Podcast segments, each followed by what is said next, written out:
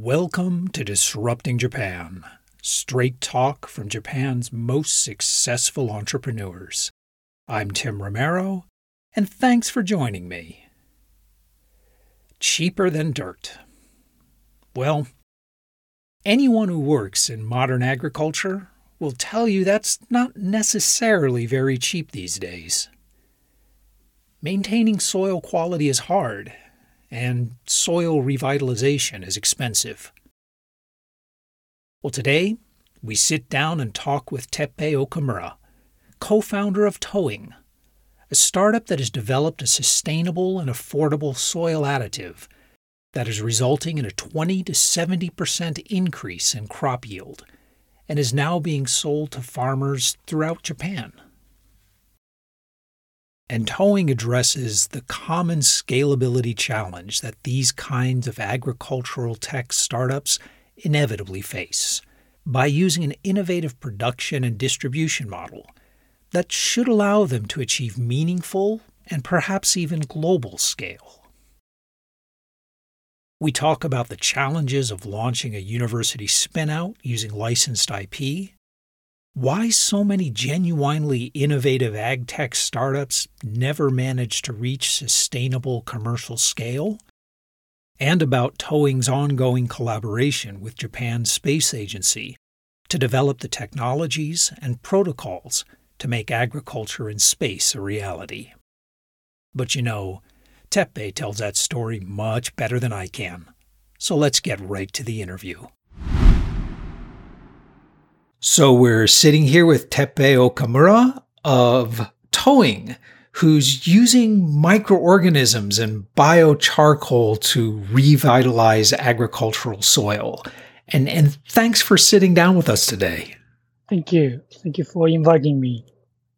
You know, I, I gave just a very, very high level explanation of what towing does, and I'm sure you can explain it much better than I can. What we produces artificial soil. Basically, we make soil from biochar, which is made from any like organic materials and like a waste from rice industry or like chicken industry or any waste, the organic waste can be used and we grow our specific microbes in the biochar and uh, we make that into very good soil or good soil additives, especially good for organic farming. And from what I understand, while it can usually take up to five years to revitalize uh, agricultural soil, towing's process can do it in, in one month? Yes. Usually, like making soil farm takes very long time and it's very complicated mechanism. It's like a black box. So it's a little hard to know what condition the soil is now. It takes long time, but still like many farmers fail to make good soil. But with our soil additives, when farmers put our soil additives in their soil, like it changes their physical structure of soil. And also it gives good nutrient. And also it gives good microbes. With the combination of those, like it can make the soil into very good condition within very short time. From what I understand, your customers are reporting yield improvements anywhere from 20% to 70%. Yeah, it, it varies. Like it really depends on the soils they use and crops and also fertilizer they use. And also when, when the soil is already very good condition, it's a little hard to make it better. So the 20 to 70% really depends on the more on the condition of the original soil. Yes, yes. In the reality, not so many fields are in best condition. With our soil conditioner, those like rich soil can be even richer. and like poor soil can be richer. So, so tell me about your customers. Who's using this soil? There are many types, but like a rice farmers, tomato farmers, strawberry. It's actually applied for any crops, but uh, it's better for farmers who use organic fertilizer more or who has high value product. All right. Well, tell you what, I, I want to get into a deeper dive on the market and the technology in a minute. But before that, I want to talk a little about how towing was founded. So, you and the team are still relatively new. You just launched out of Nagoya University back in 2020, right? Yes. So, at that time, our CEO, Kohei Nishida, was a student, master, and uh, I was a researcher. In the, actually, I was in the same study group, but I was uh, I've already done my doctor degree. Yeah, at the beginning, like we were more focusing on the agriculture in space, actually. I definitely want to get back and talk about agriculture in space in a minute because that's that's a really interesting topic. But so so the founding team was it all everyone was part of the same study group in Nagoya University?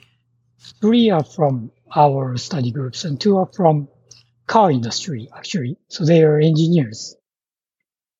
So my understanding is is the core technology, or at least some of the core technology that towing is using, was developed by uh, the National Institute of Agriculture and Food Industry. The original technologies was invented by the institution, and our study group was a research member. Nagoya University and uh, that institution, we were studying that technology together. And so, how does this work? I know a lot of Japanese universities are really focusing on commercializing their research, commercializing their IP. So, is the institute still involved in the startup? Are they licensing the IP? Are they investors?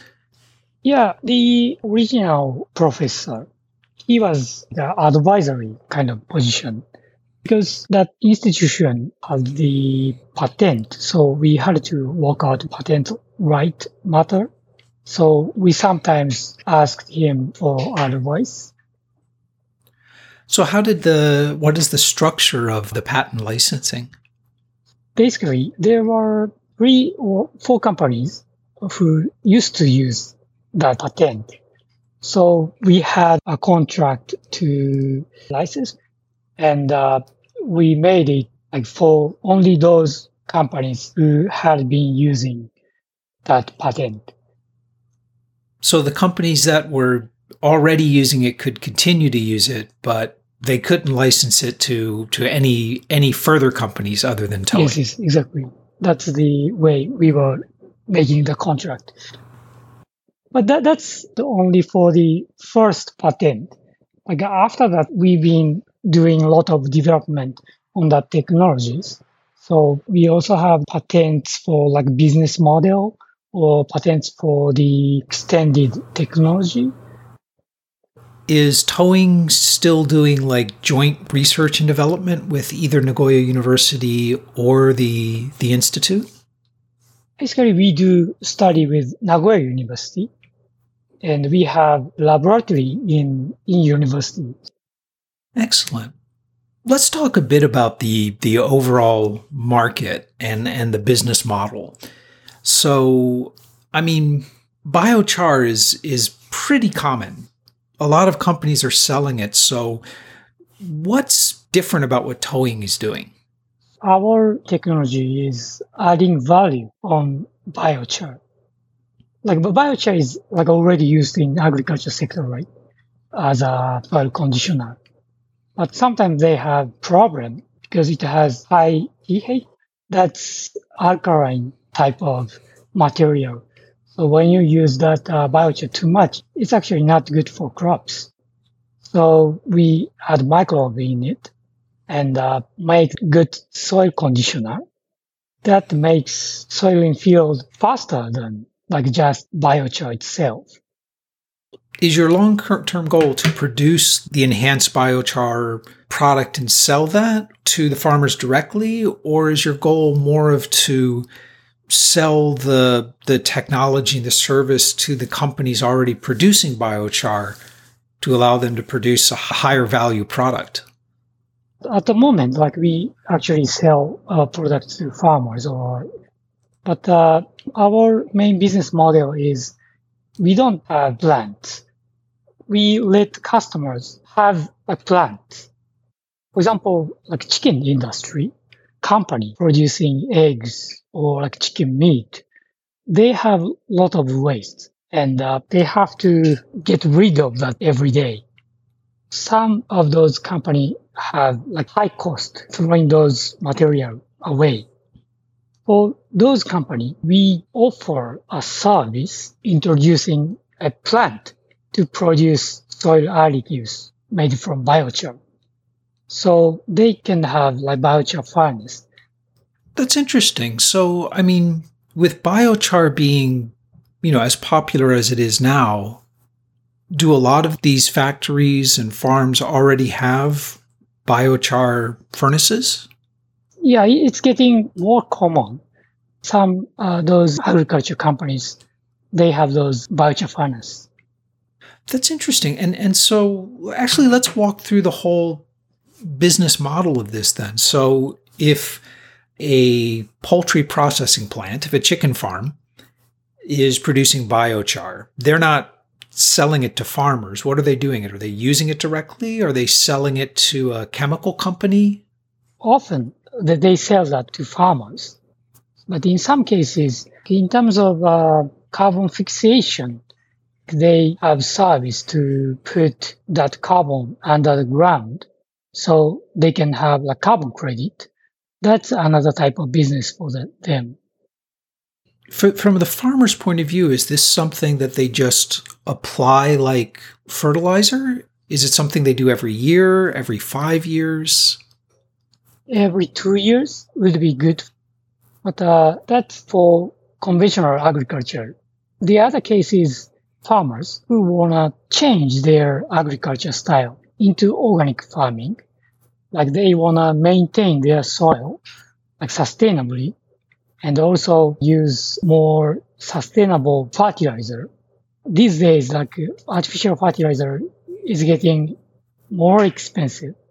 So organic fertilizer is getting more competitive. So let's let's talk a bit about the economics of it how much does the soil cost? How much does it cost the farmers to to use it to revitalize this land? We we think it's going to be almost the same as compost. It would be almost the same price. I mean, that's amazing in, in terms of a future target. Currently, is it still pretty expensive, or where are you now on, on bringing the costs down? We can say at the moment now it's almost, I think, uh, double the price of compost, I think. But our method, like process of making soil additive is quite similar to those compost commodities. So the matter is the size of the plant. Those compost plant has very big scale.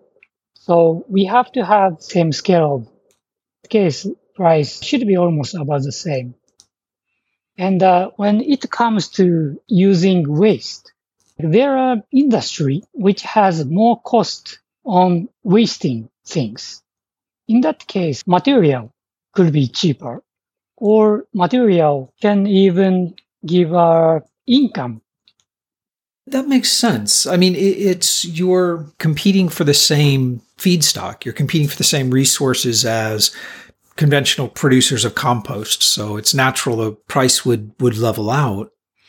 Um, how scalable is this business? How much bio waste is produced each year that can be turned into this kind of soil? So, so how, how big can this business scale? The market is really big.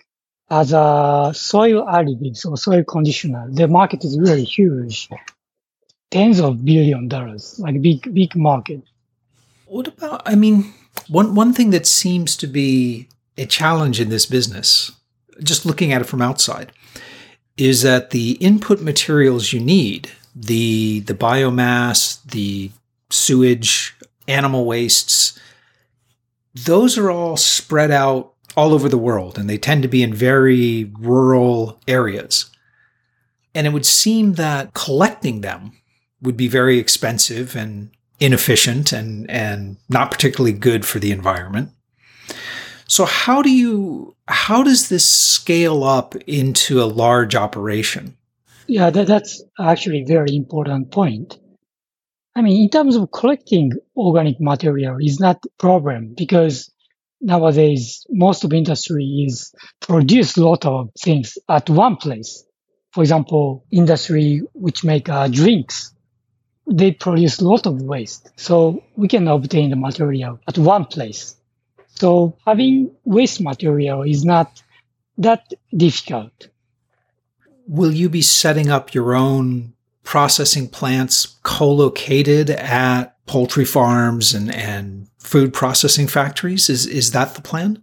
So, so far it seems most effective business model. Company who has a lot of waste can be our customer. They can have plant and we can offer our service to them.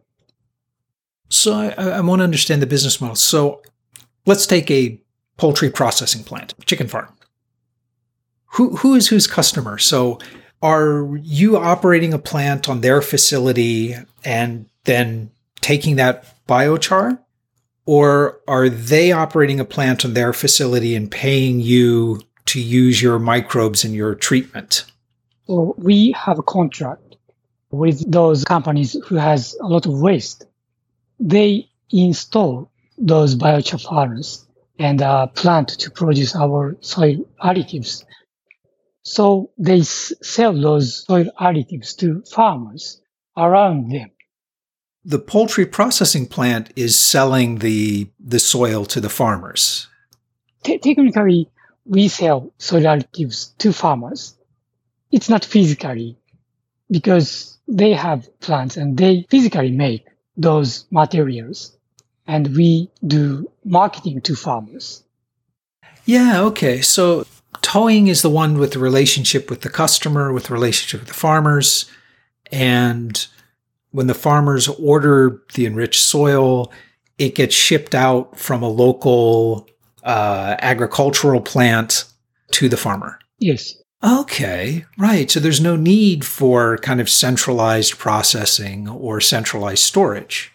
Yeah, exactly. So as you told me, like distribution is little hard point. So important thing is finding company producing a lot of waste. And around that company, we need farmers. So it's the best, like there is big agriculture around and there's an industry of processing organic material. So that combination gives the best business location. That makes a lot of sense. Let's get back to agriculture in space. You mentioned that this is something the original research group was really interested in, and it's it's a fascinating topic. So so tell me a bit about agriculture in space. We also do space farming thing as well. The main idea is usually for those astronauts, what they eat is really expensive. Like when they have like one piece of bread, that costs say like uh, ten thousand dollars each, because you have to bring it to space. So when we have uh, people on the moon, for example, it's gonna be like more expensive. So if we have, say, 1,000 people on the moon, we need to produce food in space. We have to do recycle. When we eat food, we get waste and we have to make that waste into food again. So for that cycle, we actually have to do organic farming. Well, I mean, that makes sense just from the input and output point of view, we, we'd have to do that. But I, I mean, just thinking about it, will can can plants even grow in space? I mean, do seeds even know which way is up and where to come out? Yeah, yeah. So they actually grow in different way, but uh, they can grow, and uh, th- there is a way to give a gravity on those plants, like you know, with a rotation and things. Also, you spin them. Yeah, but but uh, that, that's not our study topic. But th- there is actually possible to produce those crops in space.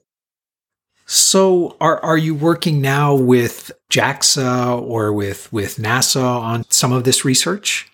Yes, we have a project called Space Food Sphere with JAXA. That, that's a, like a consortium. Our part is that soil part, cultivating those vegetables in the like closed system. So, so what's the most challenging and important thing about soil suitable for space agriculture? The most important thing is efficiency of recycling green material. So we put like 100 amount of material. We want close to 100 output, right? And also as we are stable, what do you say, like in, in terms of using energy efficiently, the temperature of farm would be changed with the time. That's also our task to solve. You know, it, it strikes me that in general, Japan seems like a really good market for for ag tech, for agricultural technology. People are willing to pay high prices for quality food. Food quality in general is very important in Japan. Have you found more interest in this technology from Japan versus the interest you've seen from overseas? Of course, like in Japan, consumers are aware of quality of food, but not everyone cares about how it's made.